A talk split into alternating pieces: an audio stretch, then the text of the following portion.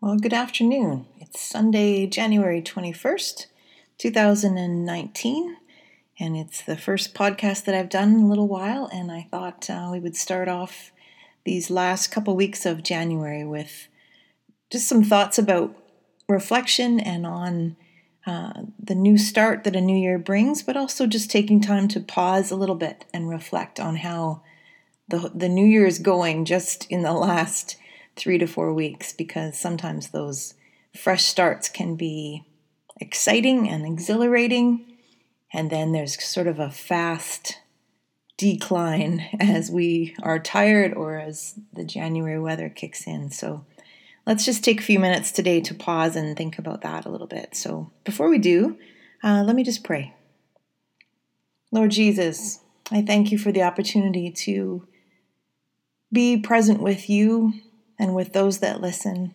I thank you for new friends that I've discovered through this podcast um, environment, through my website, people that have logged on looking for help and encouragement, and I'm thrilled to be connected to them uh, as you've brought our lives together. And so, as we spend time together, I pray that my words will honor you, God, that they will draw people toward you, to the life sustaining grace and love that you offer.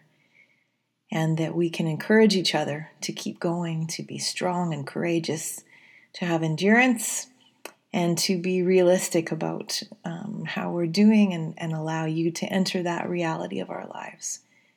And so I praise you for what you what you have in mind today as we spend time together.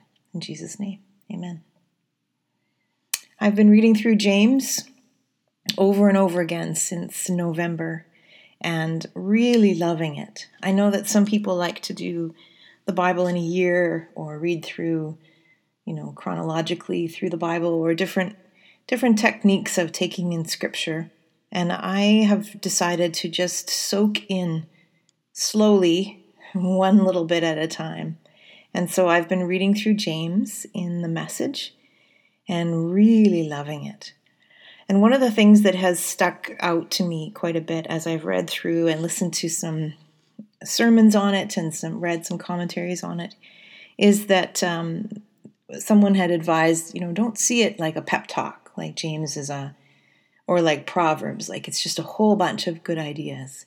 See James, the whole book of James, as this description of what faith, what the faith life is like, and that it's this faith action combo that James is trying to uh, explain to the people that that it's not just what you believe, but it's the effort and energy and action that you that you combine with it that makes the difference.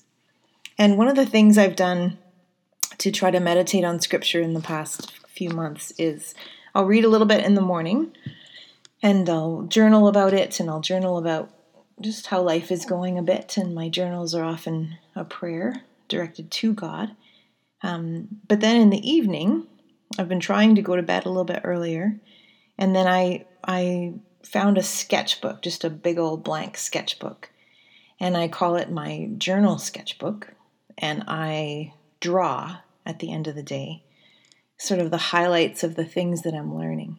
So one of my pages, I might put a little snapshot of it on my page when I post this just to show it's not a big deal. And I'm not an artist in any way. My husband is professionally, so it's a little intimidating to draw next to him with my little pens and such, but it's fun and I do enjoy it. It's kind of therapeutic for me. But what I've been doing is is highlighting the things that stand out to me so that I don't just read the scripture and kind of know it because I've heard it before, but but really try to understand how it is affecting my life. So, for instance, in this idea that faith, the faith life that James talks about in there, is this combination between really believing something and acting on it. And you can't have one without the other. It's this combo life. So I, I made a page and I wrote down, just, I'll write just a few, I'll tell you a few things that I wrote down. Um, but I wrote down what what it is, what the faith life is. And then I used the words from James to make this giant list.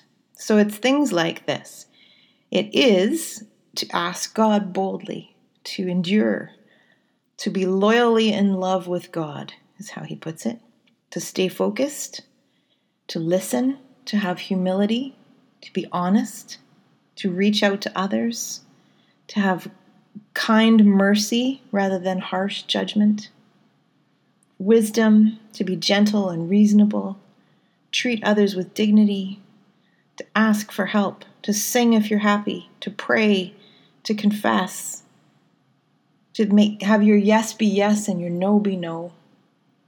So that's just a short list of what the faith life is. And then on the other side of the page, I wrote what it is not. So the opposite of that. So it is not worry, panic, arrogance, my will. It's not shortcuts. It's not giving in to evil desires. It's not blaming God or just human anger for the sake of self righteousness, self justification. It's not spoiled virtue, cancerous evil, deceiving yourself, listening to God's word and then forgetting it. It's not segregating people and judging them. It's not being quick to teach. It's not mean spirited ambition or boasting or twisting the truth. It's not trying to look better than others. And it's not impatient. It's not complaining. And it doesn't say yes and no with conditions or justifications. So I think as we come to the end of this January, and lots of us tend to start out maybe the fresh new year with fresh ambitions, or maybe you do New Year's resolutions, or just a sense of energy for a, a new schedule after a break. I think it's a really cool opportunity just to reflect on what your faith life is like right now.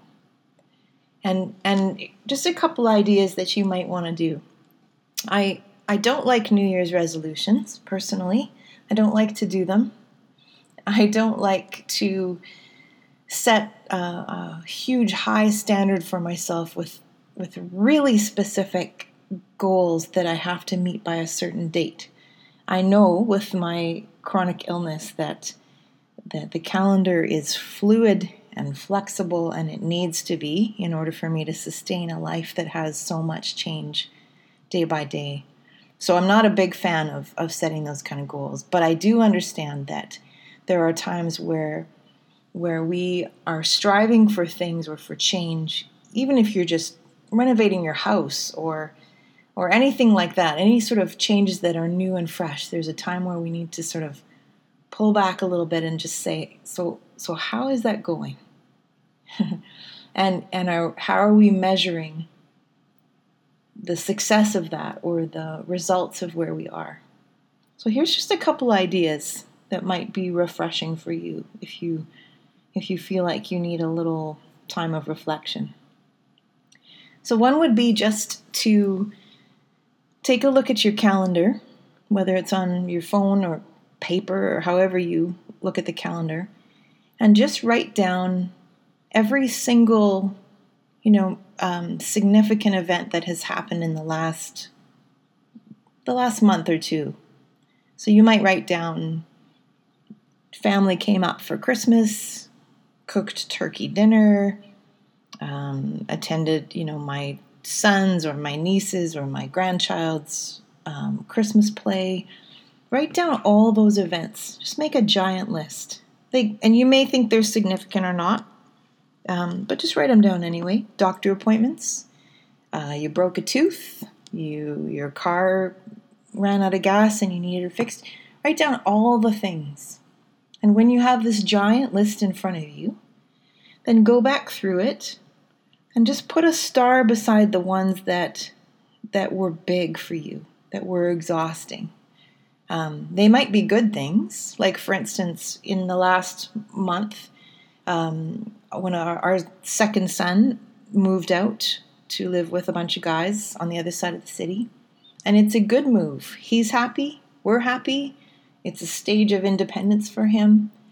Um, but I put a when I made my list, I put a star beside that one because I thought, no, that is significant, and and it's a big deal. And whether or not it, you know, it didn't really feel sad. It was sort of it's an exciting change for him, and we're excited and we're you know measuring his room to see what we're gonna do with it, and so it's kind of fun too for Randy and I because we're empty nesters and we get to kind of reclaim our house again for us. So it's exciting.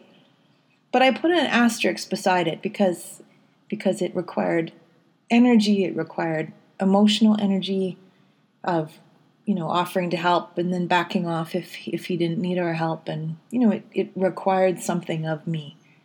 Uh, so that one got a star even though it was a good a good event. So once you have all your stars down beside the things that are significant significant for you take take a look at the whole thing and just assess for yourself is this, have I taken on more than I normally do? Have I not done what I usually do this time of year? Um, and, and if there's a change in sort of habit for you, why do you think that is? Is it because you have this fresh energy of January? Is it because of um, guilt driving you? Is it because that God has been nudging you to be more involved in an area than than you were before? Uh, is it a sense that you you have to be busier because you're trying to make more money for a particular reason? And so try to de- try to determine sort of where all your energy has gone in the last month and a half. And then bring that toward the Lord in prayer and just say, Lord, show me some show me my my motives Show me the reasons behind why I'm doing the things that I'm doing.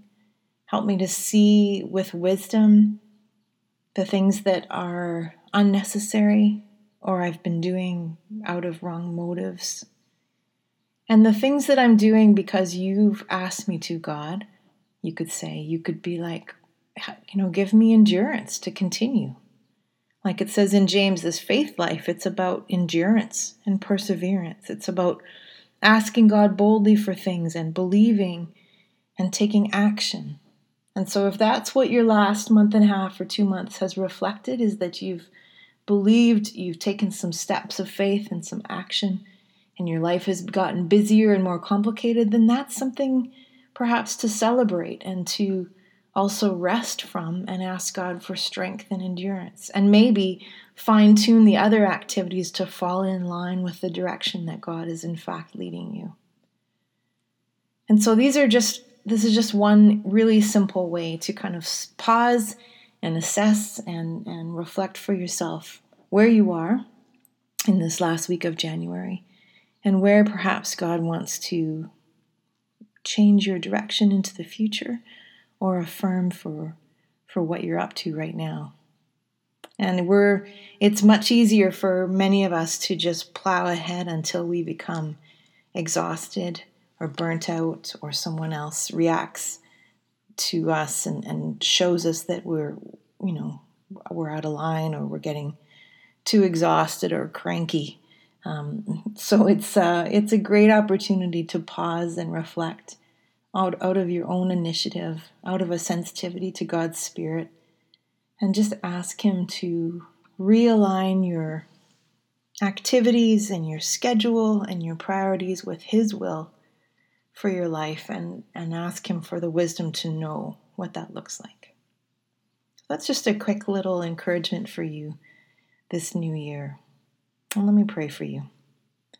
Lord Jesus, we can so quickly become distracted. And I understand from my own life how how much um, just living with chronic pain, how much I need to be focused on what is your priority for me because I have a thousand ideas and I know that my body can't keep up with it. And so I'm grateful for the ways that you help me kind of rein it in and pull it in and, and and become focused on the things that really matter and the things that you're asking me to care about for this particular time in this particular phase of life.